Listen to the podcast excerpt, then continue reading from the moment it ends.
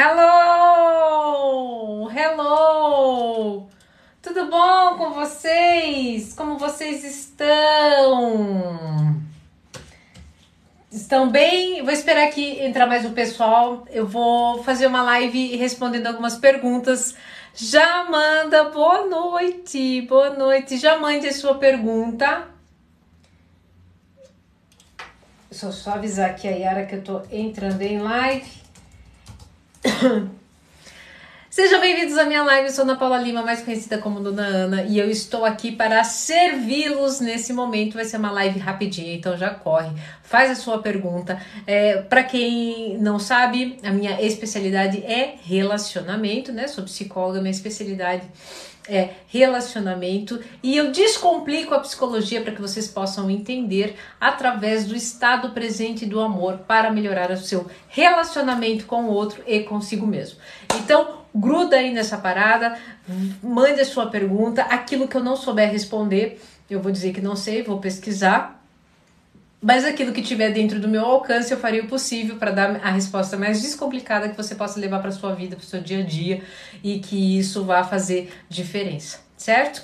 Então, faz o seguinte, já estamos com 155 pessoas, já encaminha aqui essa live para o maior número de pessoas que você puder. Coloca as 10 primeiras aí que estiver na, na nos seus contatos para a gente poder fazer um fervo aqui. Tô, tudo bem? Boa noite para quem está chegando. Mande sua pergunta da área da saúde mental, principalmente, né, sobre relacionamento, que eu vou ter o maior prazer em poder contribuir com a sua vida. Isso mesmo, marca, marca a galera. Oh, nossa, gente, eu tô com dificuldade para falar hoje. Oi, Anitta, do Rio Grande do Norte, tudo bom? Como sair de casamento abusivo, tá? Nossa, estamos com 316 pessoas, meu Deus! Fica aí, fica aí. Bom, como é que a gente sai de relacionamento abusivo? A gente sai de relacionamento abusivo, prestem bem atenção com a resposta que eu vou dar para vocês, parando de abusar você de você mesmo. Como assim, dona Ana? Mas é o outro que está abusando de mim. Você se abusa de você. O que, que você, qual é o abuso que você faz com você? Você não se trata bem. Você sabe que as pessoas te tratam bem, mas você também não coloca não porque você tem medo que de perdê-las. Você se trata mal quando você fala que vai começar uma coisa e não termina. Você se trata mal toda vez, né, que você fica se autocriticando o tempo todo e esquece todas as coisas legais que você fez.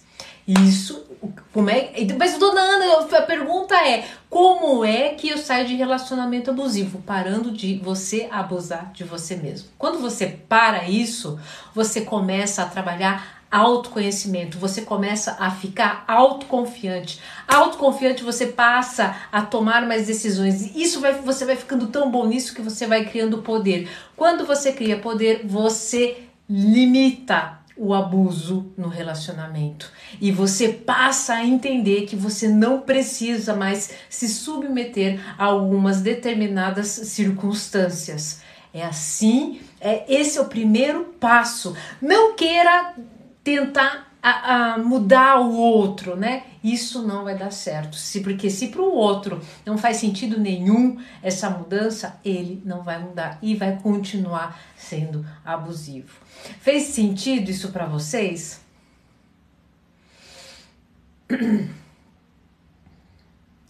Fez sentido? Me digam aí. Ah, tá. Bom, diferença, né, entre borderline e borderline e bipolar foi essa a pergunta? Cadê? Diferença entre borderline e bipolaridade, por favor, dona Ana. Tá. Gente, é o seguinte, tome cuidado com o que vocês olham na internet e o, os, as, os receituários aí, né? Os, os. Meu Deus, a palavra sumiu da minha cabeça. Os diagnósticos via Google que vocês é, recebem. Cuidado, tá? Então vamos lá. É, tanto o borderline como o transtorno, a, a bipolaridade, eles têm muitas características em comum. O que é que vai diferenciar e que um profissional da área da saúde mental, um psicólogo, junto ali com um psiquiatra, vão definir é, são alguns comportamentos atípicos que cada um representa. Então, por exemplo, o borderline, um, um que diferencia muito da, do bipolar, ele coisas iguais, né? Eles têm oscilação de humor. Em estado de mania, que é um estado extremamente feliz, né? Eles compram muito, eles é, são altamente produtivos, mas em estado de depressão, né? De baixa, eles ficam altamente deprimidos, eles perdem a sociabilidade, eles perdem a confiabilidade, eles, eles ah, ficam extremamente autoestima lá embaixo. Tudo isso semelhança. Uh, vou trazer aqui para vocês as particularidades, tá? O bipolar, o borderline, ele tem uma autoagressão muito presente. Então são pessoas que é, elas se maltratam, tá? Então elas começam a gerar e infligir dor em si mesmas e também e também passam a ter muitos, muitos mais episódios de mania do que de depressão, tá? E eles são muito mais é, é, intensos. Então, eu quero o que, que eu quero dizer? Por exemplo, no borderline, ele tem na mania, ele sai cantarolando, fazendo as coisas, faxinão, e ele vai lá e tudo muito intenso. Já o bipolar, ele até pode fazer isso com uma nuance um pouquinho menor. E na na depressão, borderline simplesmente ele quer ele quer enfiar um buraco e não sair mais de lá.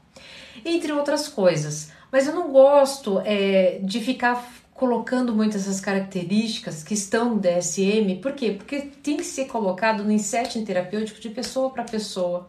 Senão vocês já começam a catar esses, essas características, já se autodiagnosticar ou diagnosticar o vizinho ou o parceiro e daí e colocando é, em discussões ou né, colocando já para si mesmo esses rótulos começam a viver, é, contar essas histórias tanto para si quanto para o outro, é, é, chega uma hora que passa a acreditar. Então tem que tomar cuidado, por isso que eu nem falo muito sobre isso. Isso é algo que a gente deixa para o setting terapêutico, sabe? Eu, eu estou falando de mim, tá? Da minha prática.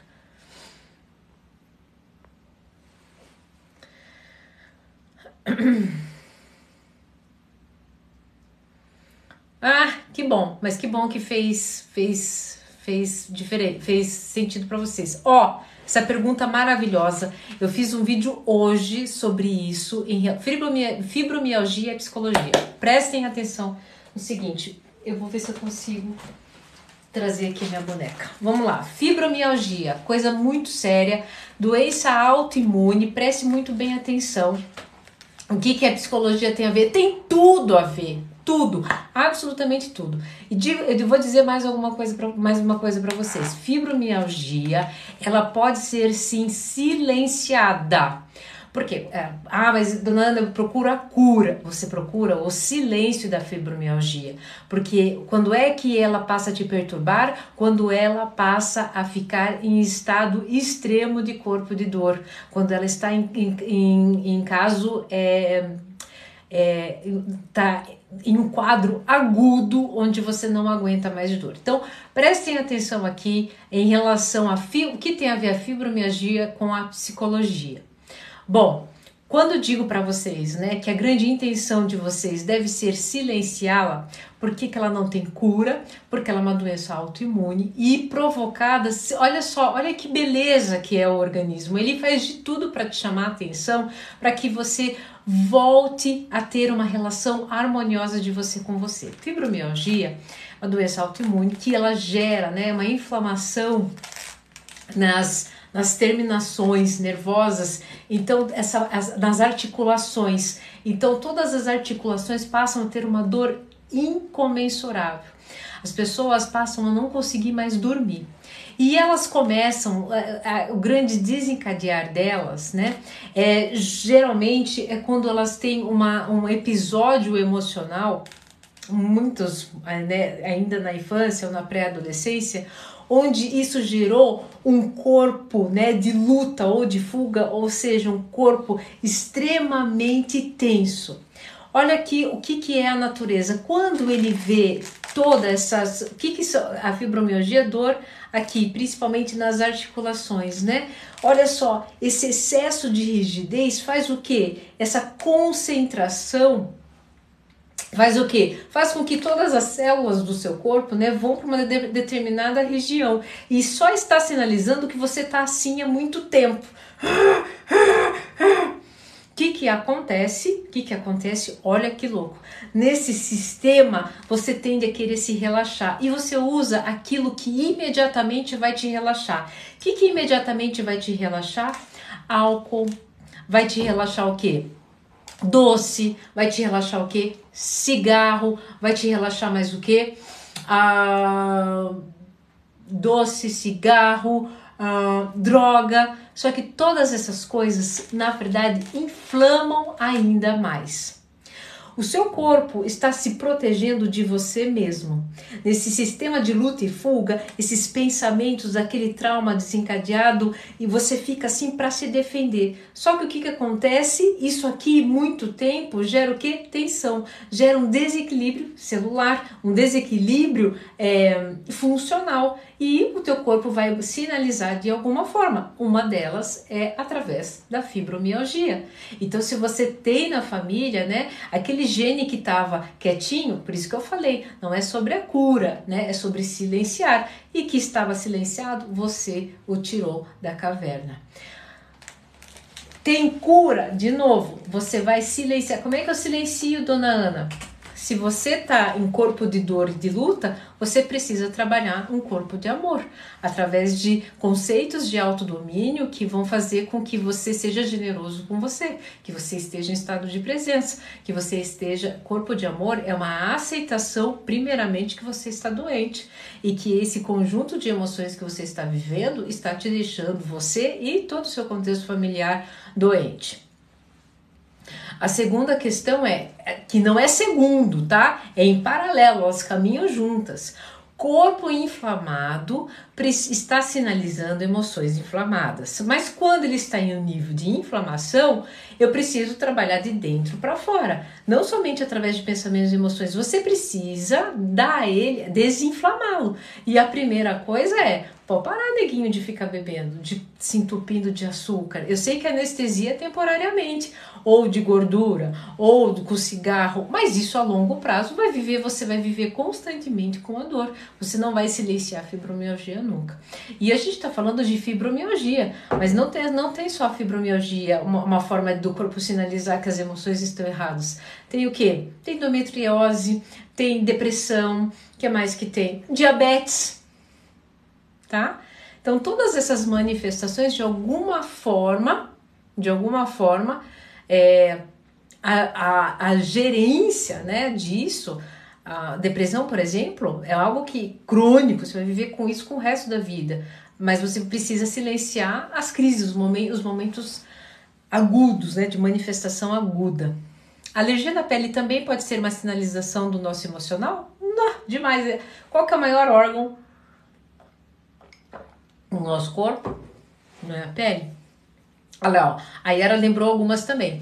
Renite, miopia, asma, cálculos biliares. Eu tive, passei por um trauma na infância. Quem perguntou da pele, tá? Eu tinha furúnculos pela pele, pelo corpo inteirinho. Não, ninguém trazia diagnóstico, ninguém, nenhum médico, ninguém conseguia encontrar o que que tinha. E o que que era? Eu estava literalmente um vulcão por dentro e tinha o que? Era, na verdade, erupções. Era uma manifestação do meu corpo dizendo que tinha algo errado. Quando, quando o trauma parou, os furúnculos foram embora, tá? Então, sim, por exemplo, a psoríase, né? Psoríase também, uma doença autoimune, que vem exatamente desse mesmo contexto. A Yara colocou aqui algumas, já perdi aqui o comentário dela. Vocês entenderam? Fez sentido para vocês? Obrigada. Furúnculo na pele, vocês podem ter certeza. Corpo inflamado. Vocês estão cometendo alguma coisa em nível físico, né? Bebendo, comendo, que estão por, por, por essa falta de, de gerência emocional. Mas assim, não fiquem tentando encontrar qual de primeiro, né? É, qual foi o trauma, qual foi isso, qual foi aquilo, que muitas vezes sozinhos vocês não vão conseguir, ou só assistindo o vídeo. Então, ou procurem, procura, é, busquem procura um profissional terapêutico, ou ainda, né, comecem já é, desinflamando esse corpo, gente. Como? Dormindo, bebendo muita água, tomando chás, né? É, procurando um excelente profissional da área de nutrição. A primeira coisa. E depois vocês vão ver só que essa, essa autoconsciência vai trazer para vocês é, esse, essa descoberta daquilo que está desencadeando esse quadro.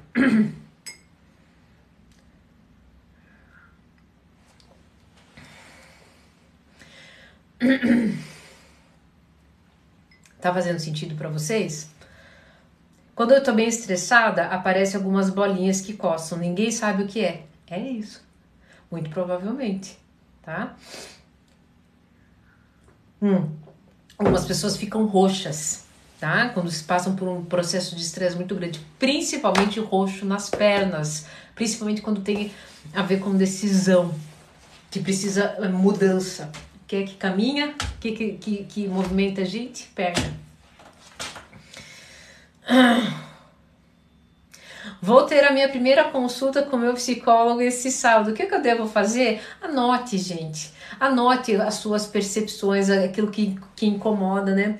É, quem entra no meu setting terapêutico, antes de entrar no setting terapêutico, eu já mando uma pré-anamnese justamente para você ter esse, esse exercício de anotar e de colocar quais são as suas demandas emocionais.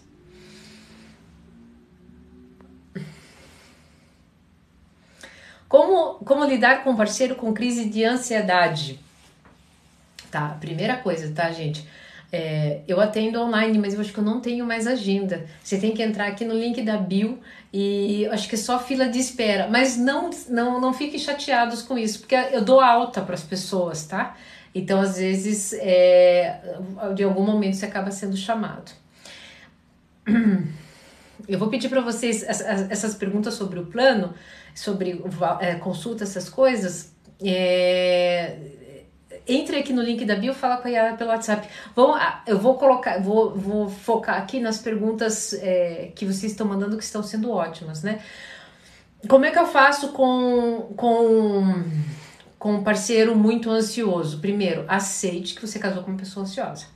Já era ansioso. E se tampou o sol com a peneira, ele está apaixonado. Segundo, segundo, entenda o seguinte: ansiedade é uma manifestação de corpo de dor, tá? É porque a pessoa está, ela está em algum lugar do futuro. ansiedade é isso, é a previsão de eventos futuros e que a gente faz toda uma análise e já constrói ele no agora. E olha que louco, a gente vê, a gente vive esses eventos do futuro e não vive o agora. Traz ele pro agora traz ele para agora.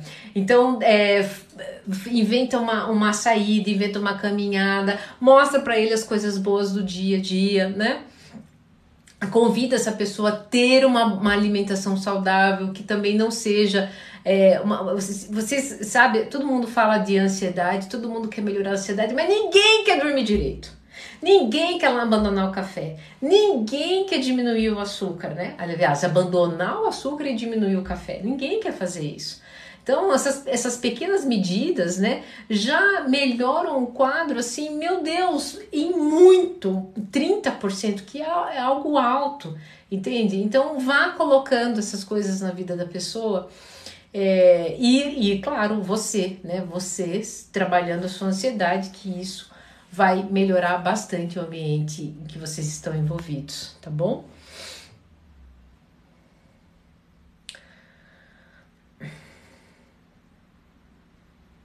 Ai, uma. Calma aí. Teve uma pergunta super legal aqui. Tá, aqui ó. Fala sobre angústia, tristeza e desânimo no trabalho. O que pode causar isso?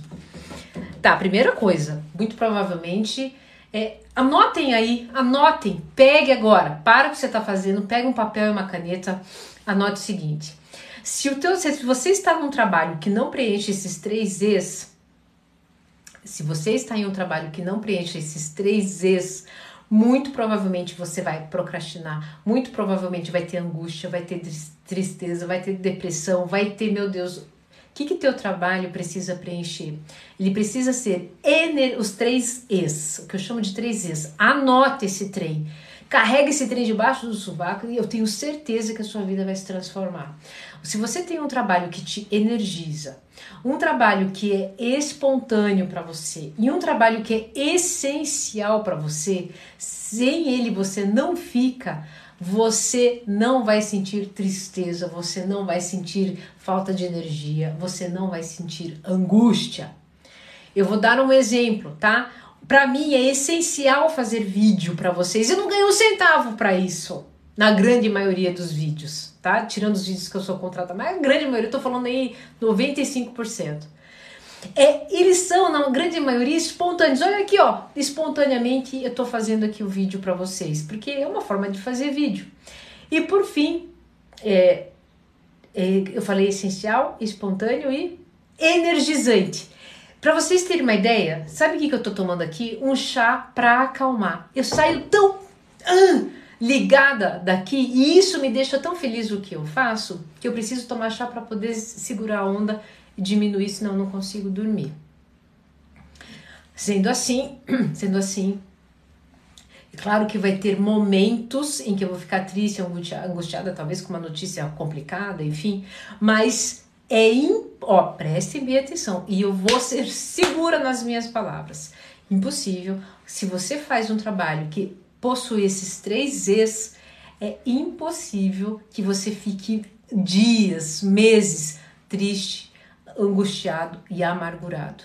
Quais são os três Z's? Vou repetir para vocês. Você é importante que você no dia a dia esteja envolvido com algo que te energize, que seja essencial para a sua vida e que saia de forma espontânea. Dona Ana, não posso fazer isso, eu tenho mais coisa para viver, para fazer. Eu nunca esqueço o dia que disseram para mim que eu ia morrer de fome com a minha profissão. Se eu tivesse acreditado nisso, eu não estaria aqui hoje falando para 215 pessoas mas eu acreditei que isso me energizava. Eu nem sabia desses três Is, mas para mim era espontâneo. Eu conversava com as pessoas, as pessoas me adoravam quando ficar comigo, né, no cafezinho, no, ambiente, no escritório. E por fim, né, isso é essencial para mim. Sem isso, parte da minha existência não acontece. Fez sentido para vocês?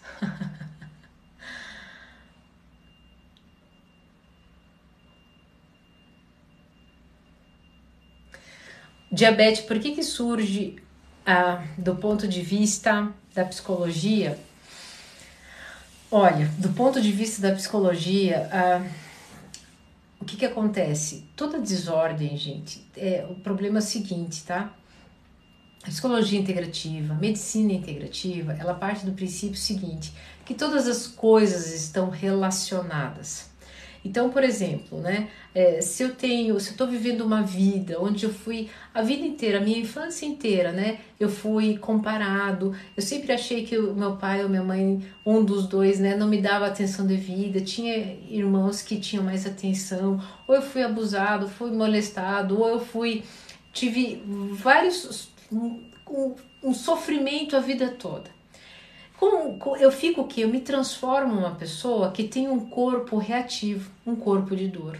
Consequentemente, eu aprendi a me relacionar com as pessoas quase que no berro, no grito, né? Precisando ser ouvido, porque foi assim a vida toda. E isso vai fazendo o que vocês não percebem, né? Mas toda essa tensão em existir vai fazendo com que as minhas células, elas elas ficam que? Disfuncionais. O que, que isso quer dizer? Elas funcionam para o básico, mas elas não estão em harmonia.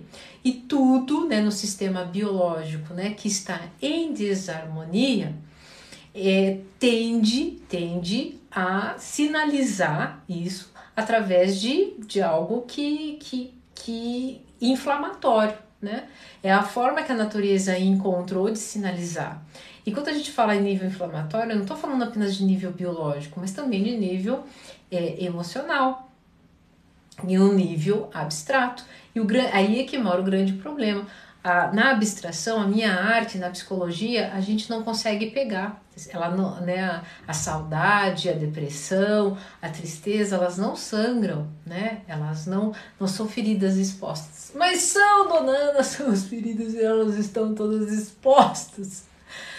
Elas, o problema delas, justamente por conta dessa abstração, a gente acha que não tem a ver, mas está lá. Começou em todo esse processo abstrato e gerou toda essa disfunção, fazendo com que daí o corpo manifestasse. E quando vem essa manifestação, você fica o quê? Nervoso, ansioso, e esse sistema fica sendo retroalimentado.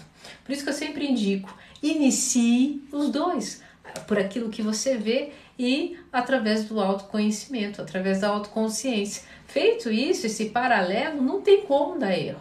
Não tem como você não ter é, melhoras nesse processo. Hoje, uma pessoa me procurou e ela está com um quadro inflamatório físico gravíssimo, né? E eu falei, olha, é, se antes dela terminar de, antes dela dizer quais eram as queixas físicas dela, eu já disse, você está passando por isso, isso e isso. Ela, como é que você sabe?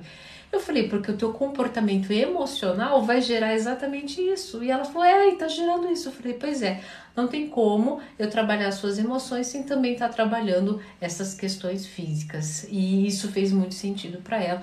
Feito esses ajustes, a chance de sucesso é altíssima. A alimentação pode desenvolver sim quadro inflamatório. Então, assim, eu fico frustrado fui rejeitado mais uma vez. Aí, ou eu paro de comer, ou eu como, começo a comer que nem um louco. Isso vai gerar disfunção, seja ela ou de nível de trans, algum transtorno alimentar, seja é, com compulsão alimentar, seja com anorexia alimentar, ou seja com bulimia, ou seja com a inanição. Eu, eu passo a não comer mais. Tudo isso é, foi provocado por um quadro de rejeição a comida, de alguma forma, o comportamento alimentar alterado vai gerar alguma alteração física, não tenha dúvida disso, tá? Tá tudo ligado. É, é exatamente isso, o famoso psicossomático. Só que vai além do psicossomático, inicia psicomático, depois é, se transforma num total corpo de dor. A pessoa passa a viver em corpo de dor, dor mesmo, sentindo somente dor, dormindo mal, né? Isso é muito sério, sabe, gente? Uh, vocês pararam de mandar pergunta para eu tomar o fôlego?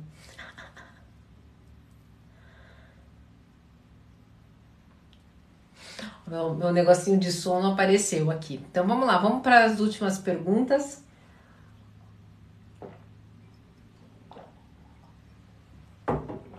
Antes de eu. De, de eu. Deu. Nájila, é você aí? Acho que eu vi seu rostinho. Ah, boa lembrança. Ó, a Yara fez uma ótima lembrança, tá? Tudo isso, como é que eu sei de tudo isso? E ciente de tudo isso, tá? Eu criei dois cursos um curso que é práticas, é, é práticas descomplicadas para diminuir a ansiedade e práticas do comer consciente, tá?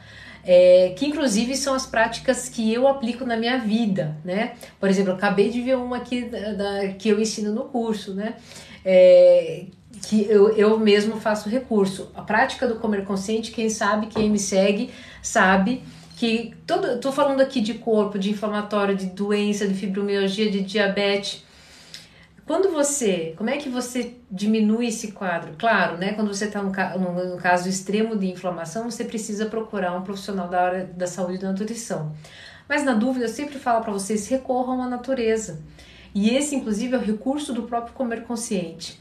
Ele tem umas práticas, ó, para vocês verem como eu sou praticante do comer consciente mesmo ele tem umas práticas diárias e toda vez que eu saio da minha inconsciência, que eu, como, eu volto para o comer consciente e eu olho para ele, o que, que, eu, que, que eu preciso fazer dentro do dia para eu poder voltar a não comer na inconsciência. Daí eu venho aqui para minha frutinha ou para minha castanha, venho pro meu chá, bebo muita água. Ah, pra vocês verem que não é mentira, tá? Vamos ver aqui. Cadê? Como é que vira esse trem aqui? Como é que vira, gente? Oxe, como é que é mesmo? Calma aí. Não é aqui, ali termina. Espera. Calma aí. Ai, gente, a pessoa não sabe. Será que é aqui? Ah, eu ia virar a câmera, não consegui virar a câmera, então, mas é isso aqui mesmo. Configurações, pausar a live, presente, comentar, não. Não sei onde é. Mas é que para vocês verem aqui a quantidade de água que tem aqui, chazinho e castanhas.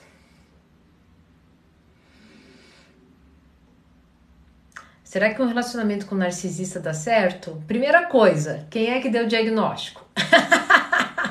Essa é uma pergunta muito importante. Porque se foi o seu amigo, se foi você mesmo, né? Primeira coisa, quem é que foi que deu o diagnóstico? É, segunda coisa, né?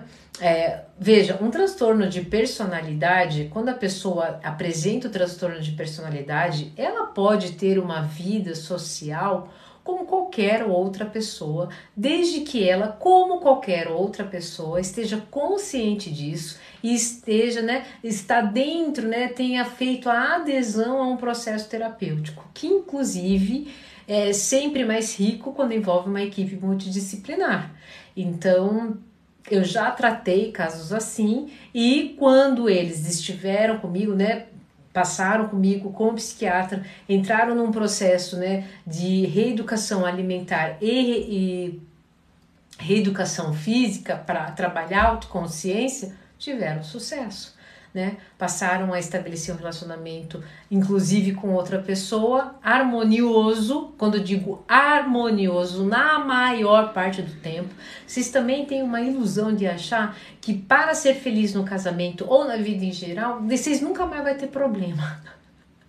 Parem com isso, gente. Isso é uma grande ilusão. A minha pequena foi dormir esses dias, né? Dizia assim: Nossa, mãe, todo dia é difícil, né? Eu falei: Mesmo, filha? É. Hoje, por exemplo, né? Não sei onde está minha bolsinha azul. Meu carregador do celular, tô com medo de ter perdido. E, e ela ficou pensando, tinha mais alguma coisa difícil também. Eu falei, viu, filha, não era tão difícil assim, você já até esqueceu. Ela ficou brava. Ou seja, ser, e eu brinquei com ela, vai ser sempre assim, filha. E essa é a grande de, beleza. Ela falou assim: como, mãe? Eu tô sofrendo. Eu falei assim: pense assim, se você encontrar a tua, o que é carregador da tua bolsinha, vai ser uma sensação maravilhosa. Esse, é o grande jogo dela. Hum. Ou então pense assim: se você ganhar uma bolsa nova, né? Dela assim: ah, ah, pode ser. Então, assim, é, vai ser sempre assim. Essa é a grande beleza, tá? Eu não sei se isso faz sentido para vocês. Como, como ter um diagnóstico de um narcisista? Ó, ó, ó, ó. Como ter um diagnóstico de um narcisista, sendo que eles não querem acertar que tem um problema? Então, até que eles passem pelo diagnóstico, eles não são. Gente, parem com isso. Parem mesmo, isso é muito sério. Parem de sair por aí é, dando diagnóstico nas pessoas pelo, pelo vídeo de TikTok que vocês veem.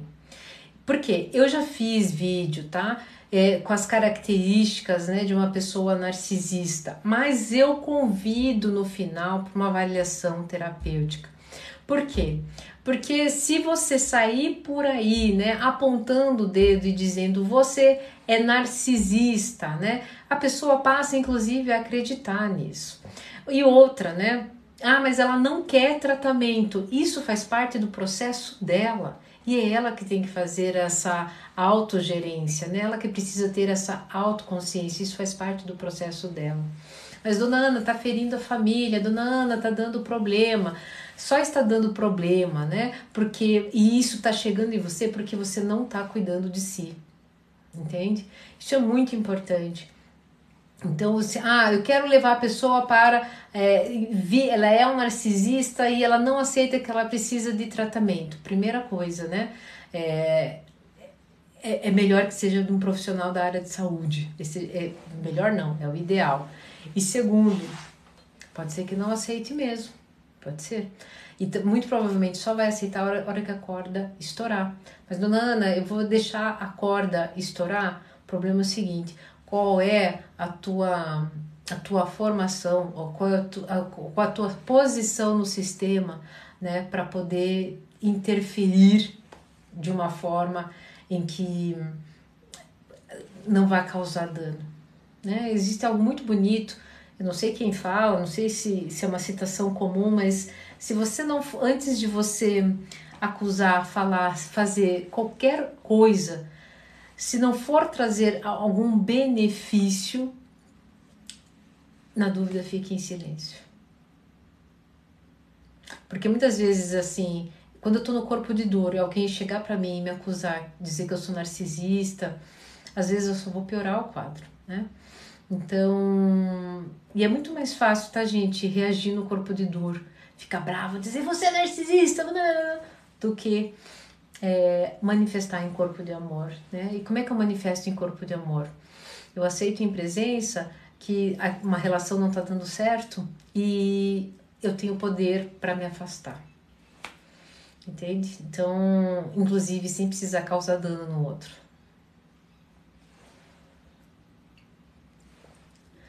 O que é corpo de dor?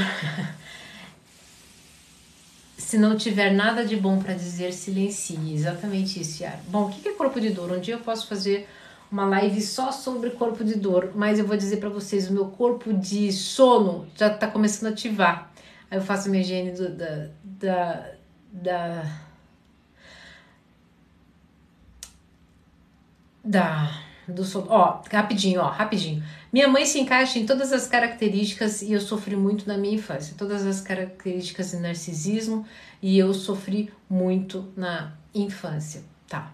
Então assim, uh, eu não duvido, eu imagino e eu não consigo me colocar no, no seu lugar do tamanho do sofrimento e eu te acolho. Eu te acolho, só que agora te acolho como uma adulta que você se tornou consciente disso e que pode ter poder de manifestar a cura da sua criança interior. Que, porque a cura ou a mudança que você procura na tua mãe, ela nunca vai existir. E por que, que ela nunca vai existir? Porque ela é. Você um dia a idealizou e a tua mãe não tem competência para corresponder.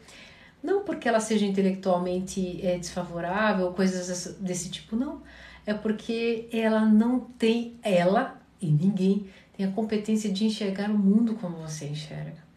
Enquanto você não resolver isso dentro de você, você não vai alcançar a felicidade que você tanto busca.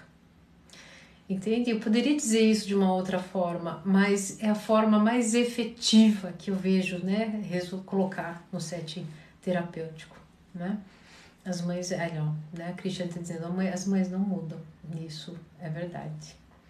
Uma verdade que não é absoluta, mas é uma verdade muito presente em um contexto onde envolve, inclusive, né, a, o narcisismo, tá bom? Se eu acredito na crise do sétimo relacionamento, acredito. E um dia eu posso explicar para vocês por que, isso acontece segundo inclusive a neurociência. É muito bonito de ver, é muito bonito de depois que a gente entende, é muito legal porque que existe a crise dos sete anos. A neurociência explica de uma forma tão legal que você vai e que o casal que tem consciência disso, né? É, passa a, a levar a crise dos sete anos e se consegue levar com fluidez e dinamismo e, e graça, passa tranquilo em relação a ela, tá bom? Por que, que isso acontece? Ah, é muito legal. Tem que ter uma live só sobre isso. Próxima vez que eu abrir a live aqui, vocês correm aqui e me façam, façam essa pergunta. Eu vou explicar para vocês segundo a neurociência. É muito, muito legal. Muito legal. Tipo, faz todo sentido assim. Meu, como é que pode? A gente é um bicho animal, animal, mas também é um bicho social. É muito legal a explicação. Tá bom?